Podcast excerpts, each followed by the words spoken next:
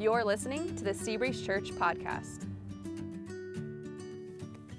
Well, good morning. Like Elliot said, my name is Ethan. I am the family pastor here, and we are starting off a series. The series is called The Divine Conspiracy. We, uh, we actually borrowed the title of this series from author, an author named Dallas Willard. He uh, also taught at USC, and he wrote a book called, surprise, The Divine Conspiracy. So the book, it explains uh, Jesus' teaching in a portion of the Bible called known as the Sermon on the Mount. So that's the section of scripture we're going to be going through over the next several weeks throughout the summer, and we're kicking that off today. Now, conspiracies, conspiracies are interesting things. Uh, they're just they're kind of fascinating and compelling things, whether they're fiction or whether they're real life conspiracy stories. They draw, they definitely draw us in. So you might be someone who is immune to the drama and to the intrigue of a good conspiracy story, but I want to be upfront. I wanted to let you know I am not. Definitely, I'm a sucker for a good conspiracy story. Uh, one of my favorite real life conspiracy stories of all time is the 1919 Black Sox scandal. Have you guys heard of this? This was in 1919. Uh, what happened is that members of the Chicago White Sox they conspired with members of the New York mob so that's a great recipe right there. You have professional baseball players and the mob.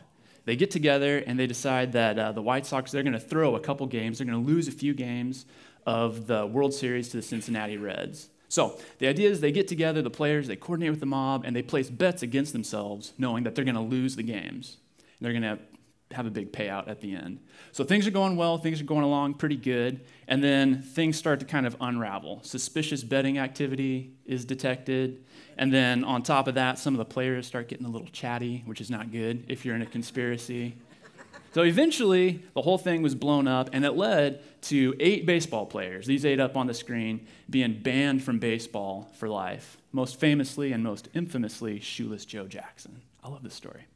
Uh, but any conspiracy, whether it's the Black Sox scandal or otherwise, it has certain characteristics to it.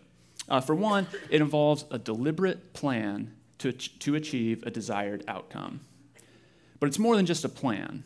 A conspiracy is more than just a plan, otherwise, we would just call it a plan. But it's more than that. Uh, to earn the distinction of conspiracy, a plan, it needs to be incognito. It needs to be kind of under the radar, it needs to be below the surface. Uh, but in this series, what we're talking about, we're talking about a divine conspiracy. And what makes a divine conspiracy different from all other conspiracies is really its origins.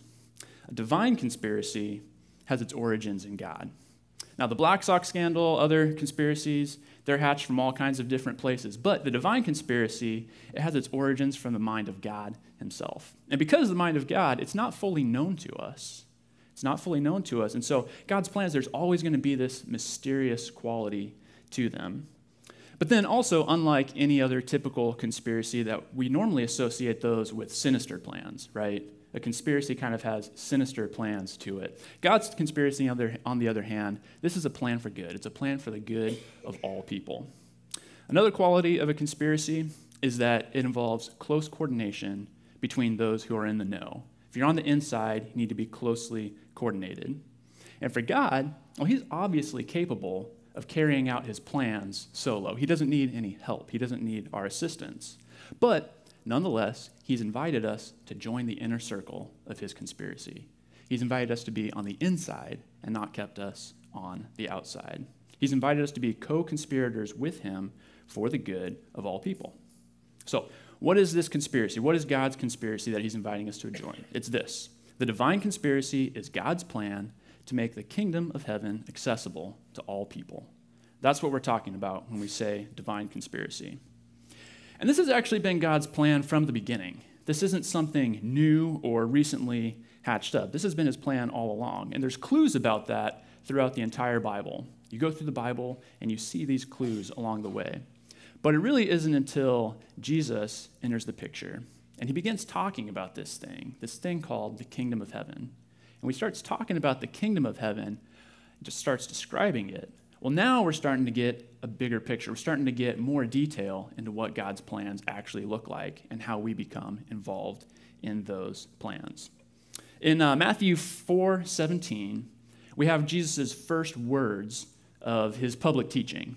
Earlier in the book of Matthew, he kind of has some words where he's in dialogue, where he's talking to people. But these are Jesus' first words of his public teaching. And here's what he leads with He says, Repent, for the kingdom of heaven has come near. So, right out of the gate, this is Jesus' theme the kingdom of heaven. And this is going to continue to be one of the most dominant themes of his teaching throughout his entire ministry. He keeps going back to it. Read through the book of Matthew sometime and you'll just see kingdom of heaven, kingdom of heaven, kingdom of heaven. This is a, a drum that Jesus just keeps beating throughout his entire time on earth. But it's here in Matthew 4 that he first announces it for the very first time. And I want to read you what he did next. So this is verse 17.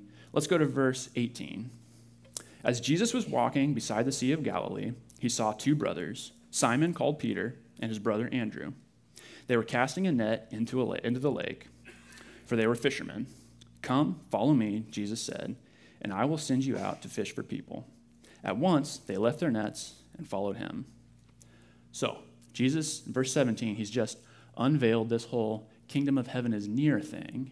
And then what's his first step to start unleashing this kingdom?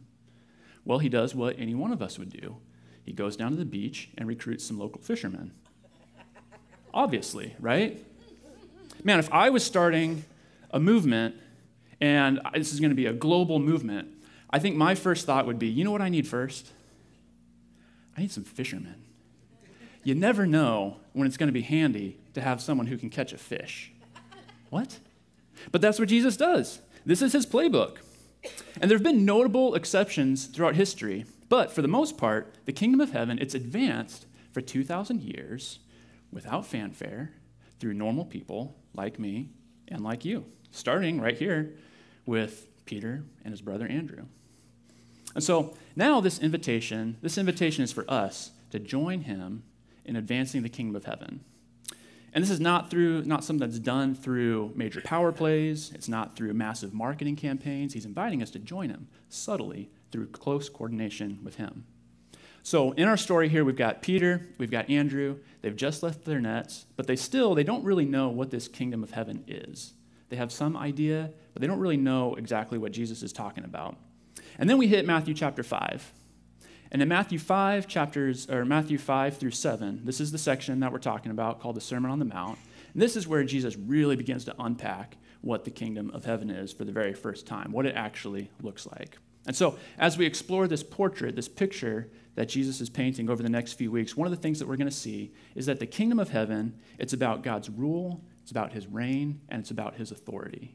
The kingdom of heaven is about God's rule, reign, and authority. And it's not just some pie in the sky kind of kingdom.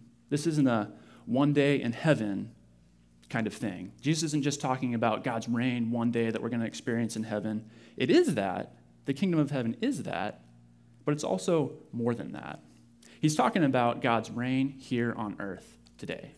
And so, this invitation to join the kingdom, this is a very practical and a very applicable, actionable invitation for us. So, today we're going to jump in with the beginning of Matthew chapter 5. We're going to look at verses 1 through 12. And it's in this section of scripture where Jesus is describing the kingdom of heaven, and he starts by answering this very important question. He starts by answering who in the kingdom of heaven is blessed? Another way of looking at this question is who is, who is it that's going to be happy? Who is it that's going to leave, lead the good life? Who's going to experience the good life? Who in the kingdom is going to experience the blessing of the king? So I want to read for you these 12 verses. I've also, they're in your handout, so you can follow along. We'll put them on the screen, but they're in your handout as well. So let's jump in with verse 1. It says, Now when Jesus saw the crowd, he went up on the mountainside and sat down. So this is why it's called the Sermon on the Mount. He sat down on the mountainside and began to teach his, um, his disciples came to him and he began to teach them. And he said, Blessed are the poor, for theirs is the kingdom of heaven. Blessed are those who mourn, for they will be comforted. Blessed are the meek, for they will inherit the earth. Blessed are those who hunger and thirst for righteousness, for they will be filled. Blessed are the merciful, for they will be shown mercy. Blessed are the pure in heart, for they will see God. Blessed are the peacemakers, for they will be called children of God. Blessed are those who are persecuted because of righteousness, for theirs is the kingdom of heaven. Blessed are you when people insult you, persecute you, and falsely say all kinds of evil against you because of me. Rejoice, be glad, because great is your reward in heaven, for in the same way they persecuted the prophets who were before you. So I want to ask you, as you hear these words, how do you feel? How do you feel just listening to these words? For me, my first reaction when I hear these is honestly a little bit somber. I think these are somber words. And then I'd say also on top of that, they're, they're maybe slightly encouraging when I first hear them and reflect on them. They're slightly encouraging, but probably, at least in my initial reaction, they're only encouraging in, in a very vague sense. I don't exactly know what to do with them. Um, but then as I reflect on them more, I think about them more, it doesn't get better, it actually gets worse. Um, I start getting a little bit agitated. Uh, I, I, I read things like, the meek, so I'm supposed to be meek? What? What's going on with that one? I read things like, I'm supposed to be pure in heart. I've got to be pure in heart to be blessed. And that's kind of discouraging, that one right there. I don't feel pure in heart. So, how am I going to be blessed? Is it possible for me to even be blessed by Jesus' standards? And then, honestly, the more I think about it, the more confused I get by this list. What's, what actually is going on here? Some of my questions that I bring to the table when I read through this and think about it are is this, is this a list of things that I'm supposed to become? Is that what this is? Am I supposed to become poor in spirit? Another question is Is this a list, a list of things I'm supposed to seek? Am I supposed to seek out and pursue these things? Am I supposed to seek out persecution, seek out insult? Is that what Jesus is telling me? Or is this just a how to list? Is it you know, follow these nine simple steps and you can earn a one way ticket into the kingdom of heaven? Is this like a, a lifetime goals list to get to in order to get into the kingdom of heaven? What exactly am I looking at when I'm looking at this? Well, so these are my questions, and you may share some of them, um, but it turns out Jesus, he's not giving us a to do list here, he's not giving us a checklist, he's not even giving us a bucket list for our life. Instead, what he's doing is he's describing reality. Jesus is describing reality. He's simply describing the reality of what kind of person is blessed in the kingdom of heaven. But the problem is that the reality of who's blessed in the kingdom, the kingdom of God, it's very much upside down from our normal thinking about what kind of person is blessed, who is blessed. It's very much upside down. The other day, uh, my daughter Margaret was standing on her head because that's what children do. Um, I'm seriously convinced that my kids spend about 10% of their life between the ages of two and six standing on their head. Um, so Margaret was standing on her head. She looks at me and she says, Dad, why are you standing on the ceiling? Ha ha ha ha ha. Oh, so funny. Why are you standing on the ceiling? She said, Why are you upside down? Except she didn't say upside down. She pronounced it, Why are you was pied down? So I've, I've got this phonetic spelling for you up here on the screen so you can actually appreciate this. We haven't had the heart to correct her spelling on or her pronunciation because it's so cute. Dad, why are you standing on your head? Why are you west down? So Margaret, Margaret playfully thought that I was upside down. She was standing on her head, playfully thought that I was standing on the ceiling. Now, in reality, she was the one who was west down, right? I was clearly right side up or rise pied up. I, I, I don't know. I don't know how she would say that one. I was right side up. Margaret was upside down. But this is how the kingdom of God appears to us.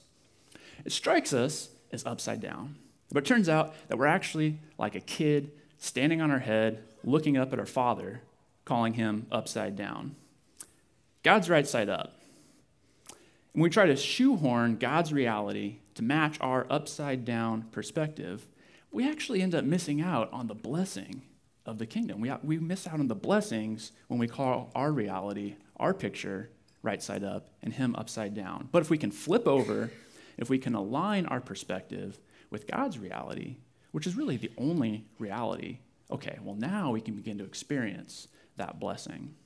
And so, to that end, there are two kingdom realities that I want to look at. We're going to look at two kingdom realities from this passage. The first one of those is the reality of kingdom entry. The reality of kingdom entry. Now, the, the process of becoming a U.S. citizen, it can take up to seven years. It's something involves uh, a time of residency and an application, so it can take up to seven years. Yet nearly a million people every year become U.S. citizens. They go through whatever they need to go through in order to make that happen. And then there's millions more who are in the pipeline. And why is that? I think the answer is really obvious. The reason that people do that is because they want to experience the blessings of citizenship. There's blessings associated with being a citizen. That's security, influence, opportunity, not just for those who are citizens, but really for their children, for, their, for the next generations. There's all kinds of blessings associated with that. So it's similar with the kingdom of heaven. The kingdom of heaven, it's those who are citizens of the kingdom who are going to experience the blessing. So, a natural question for us to ask then is how does one gain citizenship into the kingdom of heaven? Is there a seven year waiting period? Is there an application? What does that actually look like? How does one become a citizen? Jesus, he answered this question for his disciples in Matthew 19. The context is that Jesus had just had this conversation with uh, a, a rich young man who had asked him, How does one get saved? How does one become saved? How does one enter the kingdom of heaven? And Jesus, after, he, after the man leaves, he's debriefing this conversation with his disciples. Here's what it says. then Jesus said to his disciples, Truly I tell you, it is hard for someone who is rich to enter the kingdom of heaven.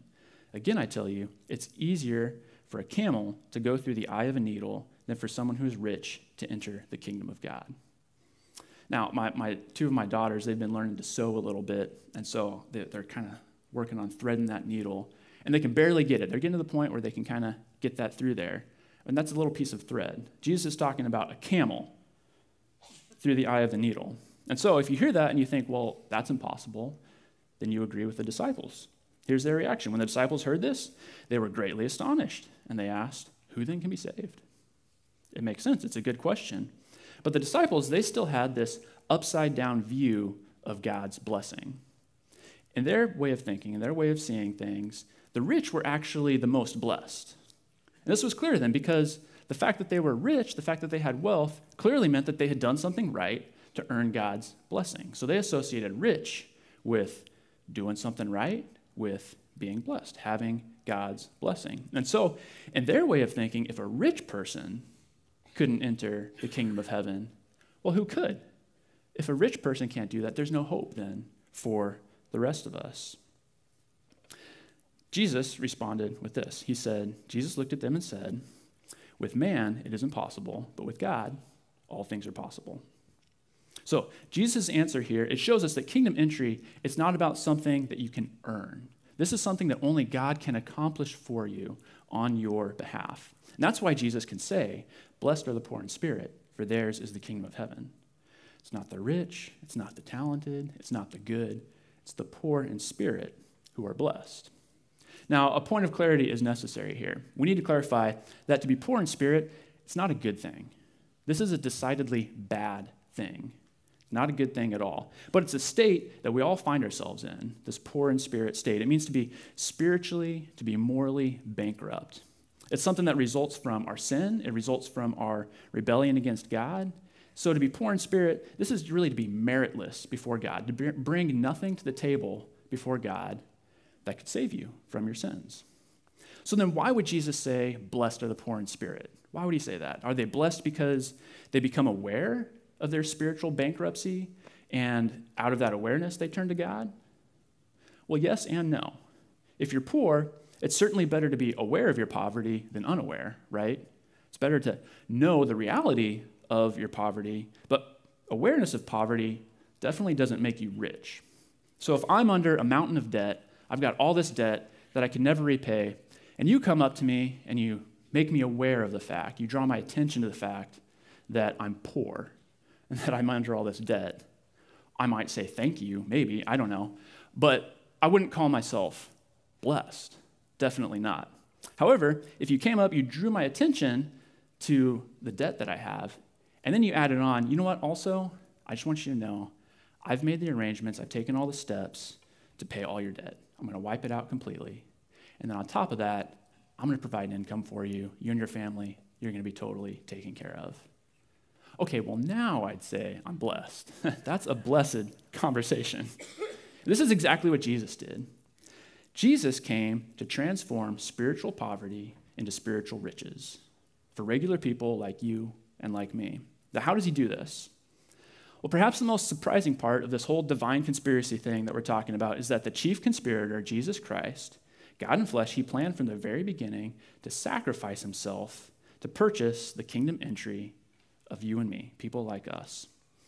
Because of our sin, each one of us, we owed a debt that we could not pay. And the consequence of that sin is eternal separation from God, from God the Father. Jesus, what he did is he paid that debt for us by dying on the cross, by suffering in our place. When he did that, he took on the debt of our sin on himself, he paid it, and then he gave us in turn his riches. He gave us his righteousness in exchange for our sin. And that, in, in doing that, he repaired our relationship with God. And so, why are the poor in spirit blessed? Well, it's because what's impossible with man is possible with God. So, if you've not entered the kingdom of heaven, this is where the blessings start. All this blessing that Jesus is talking about, this is the starting line for experiencing that blessing by receiving Christ's offer of forgiveness and by choosing to follow him as the king of your life. If you've done that, then this reality, this new reality, this sets the stage for every other blessing that we can experience. But those blessings, they're linked to the second reality. That second reality is the reality of kingdom values. Kingdom values. As we've said, the kingdom of God, it's not just a one day in heaven kind of thing that we're going to experience, it's a here and now kingdom. And so, experiencing the blessings of that kingdom, it involves living out the values of the kingdom here and now, today. But again, we need to remember these, these are right side up values that we're talking about that appear to us very upside down. So it means that living them out involves reordering our priorities. So, what we're going to do is we're going to scratch the surface real quick of kingdom values by looking at three kingdom priorities. The first of those is God is greater than everything.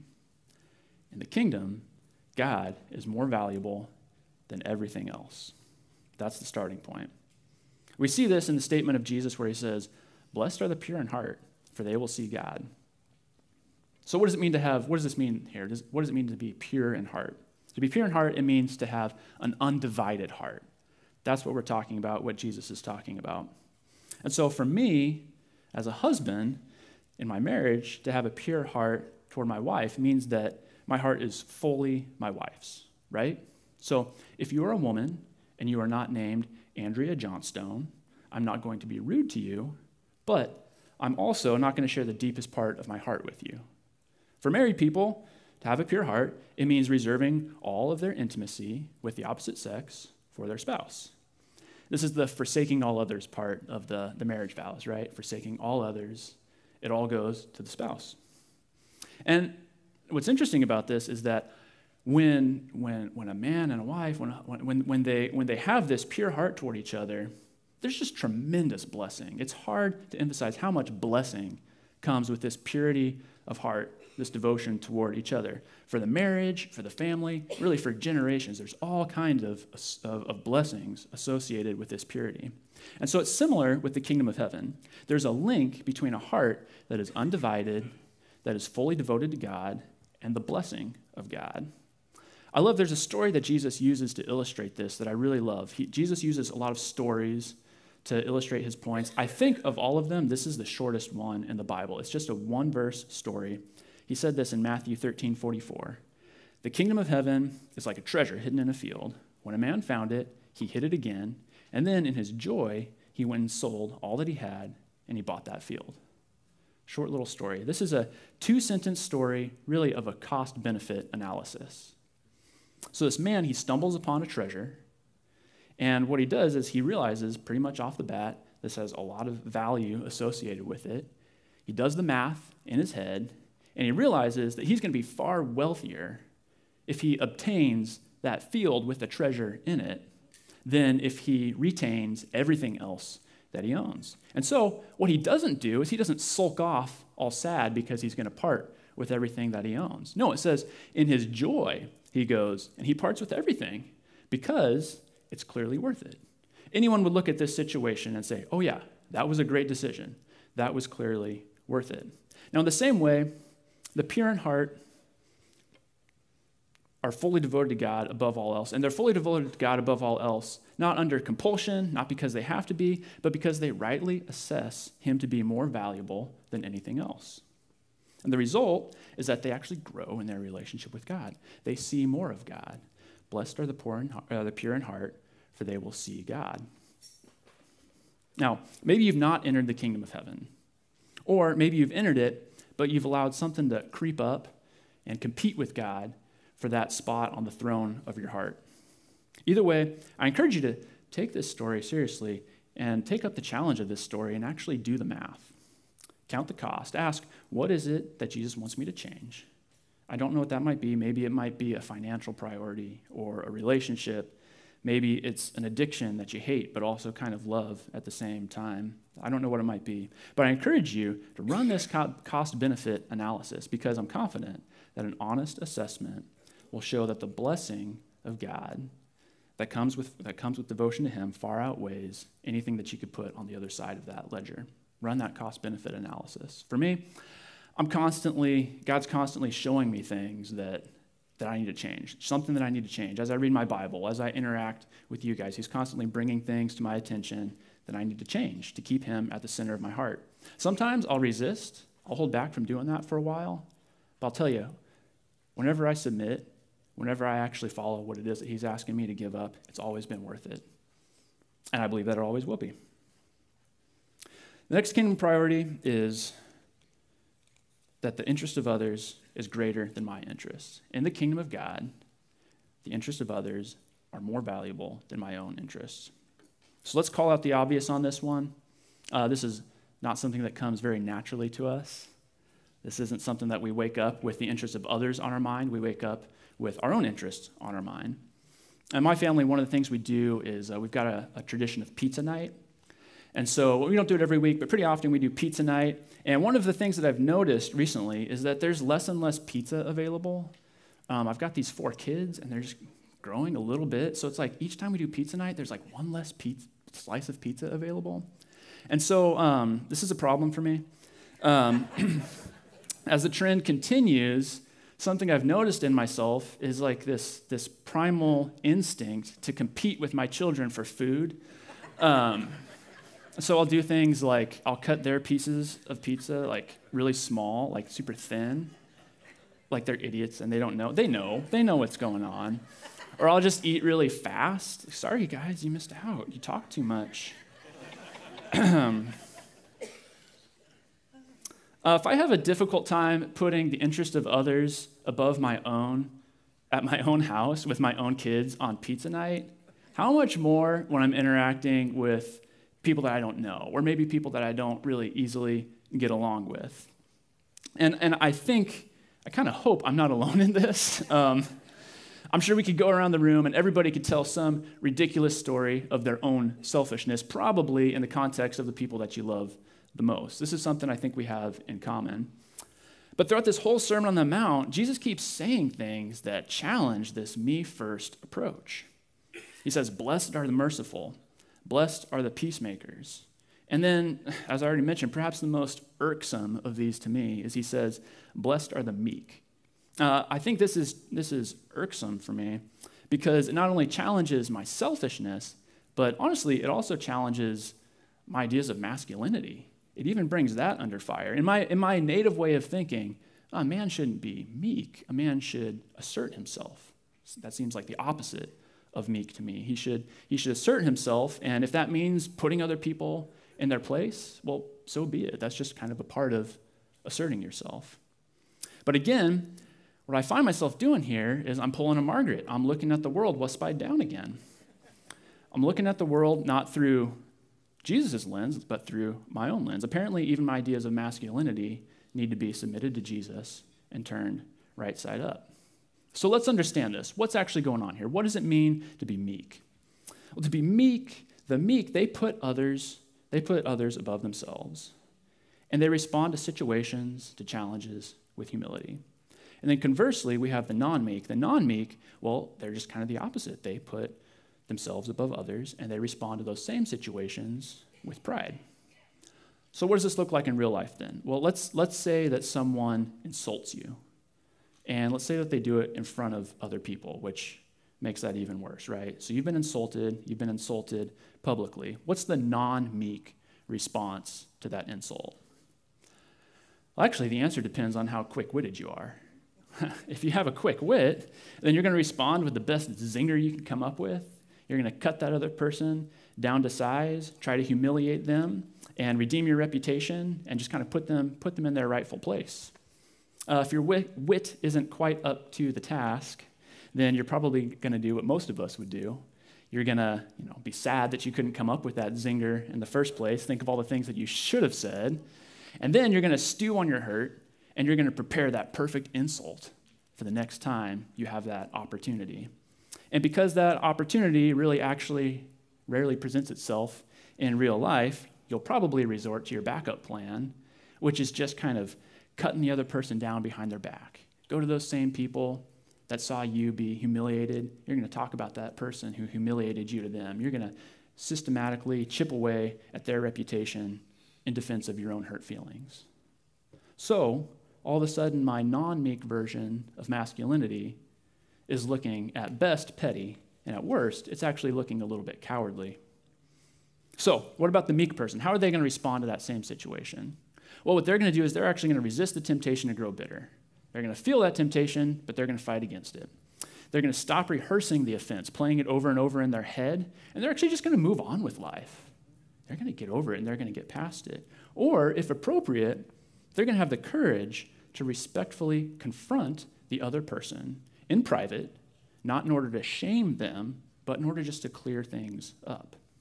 The key difference here is that the non meek, they try to avoid humility. They hate humility. They want to avoid it at all cost, and they're actually willing to humi- humiliate others if they need to. And so they respond to conflict and challenges with pride. The meek, on the other hand, they're, they're comfortable with humility. They can handle it. Maybe they don't love it, but they're, they're okay with that. As tempting as it is to switch around God's values and put themselves at the top of the list, they refrain from doing that. Instead, they look to the interest of others, and they actually do it with a smile. The reason that they do it with a smile is because they believe that blessed are the meek, for they will inherit the earth.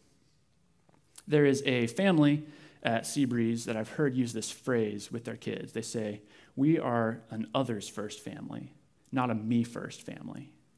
When I've heard that, I thought, man, what a good picture that is of living out this kingdom value. And as I've seen them live out this kingdom value over the years, I've seen, you know what, I think God's hand of blessing is really on this family.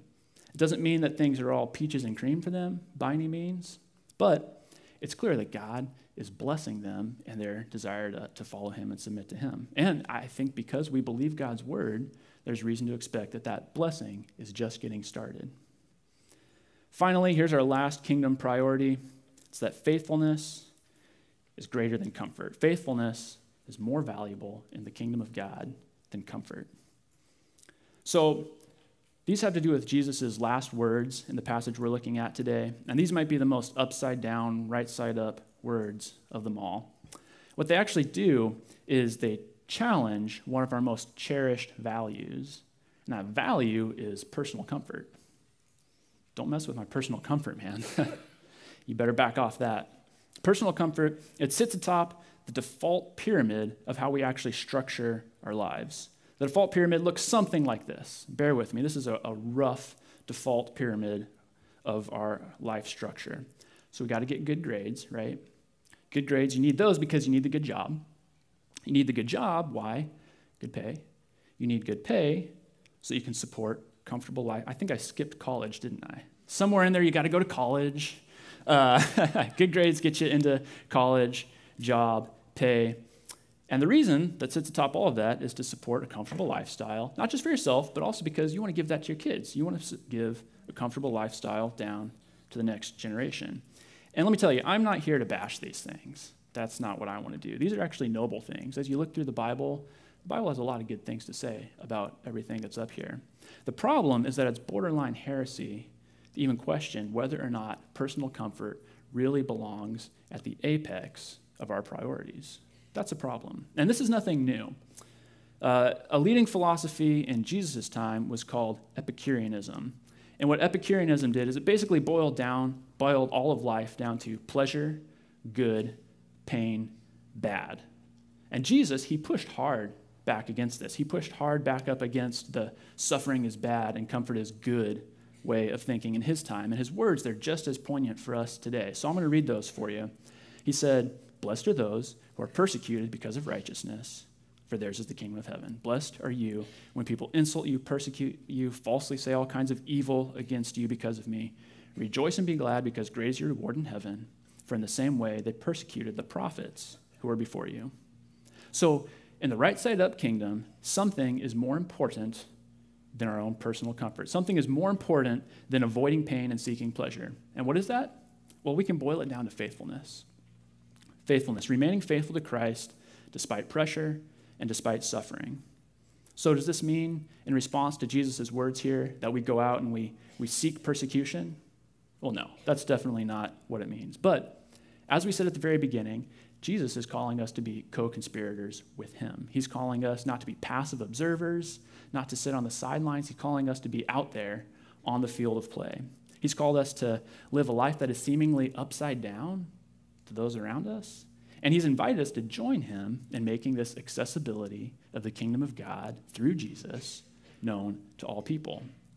And those are things that naturally are going to lead to the type of insult, the type of persecution that Jesus is talking about. The only way to really invo- avoid the insult and the persecution is to do two things. First, you have to ignore or just selectively obey the teachings of Christ. That'll help you avoid this type of persecution.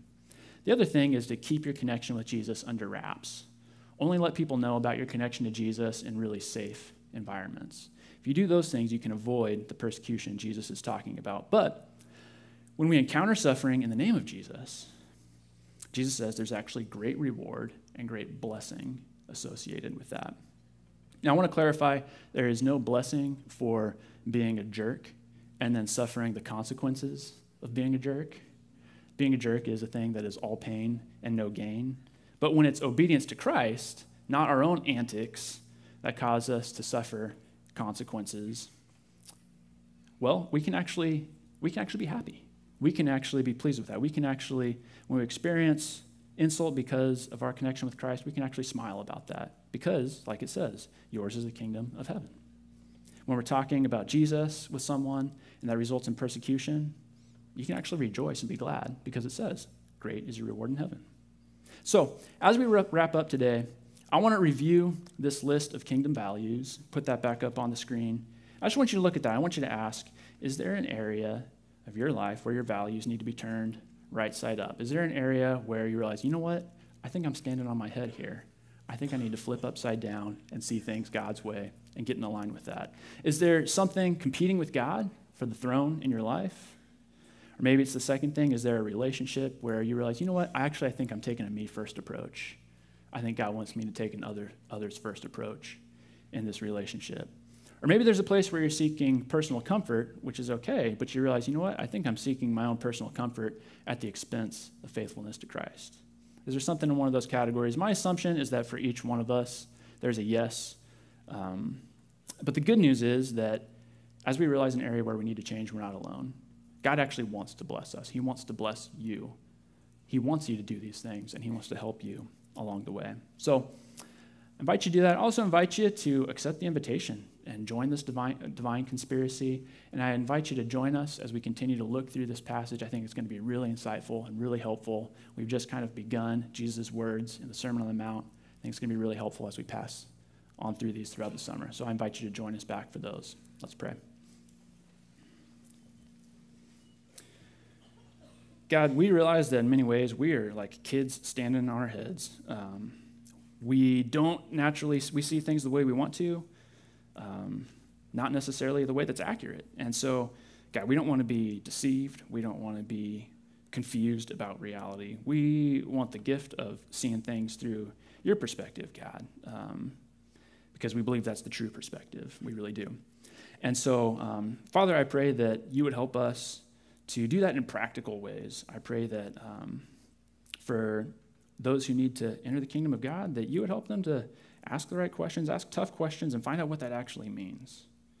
Uh, God, for those of us who have already done that, then Father, I pray that you would draw our attention to specific areas where we can align ourselves with your values, not in vague ways or ways that just cause all kinds of unclear guilt, but in ways that lead to, to action, that we can just rejoice in the blessing of following you. We pray this in Jesus' name. Amen. Thanks for listening to the Seabreeze Church podcast. For more information about our church, you can visit our website, seabreezechurch.com. Thanks again for listening in, and we hope you'll join us next week for the Seabreeze Church podcast.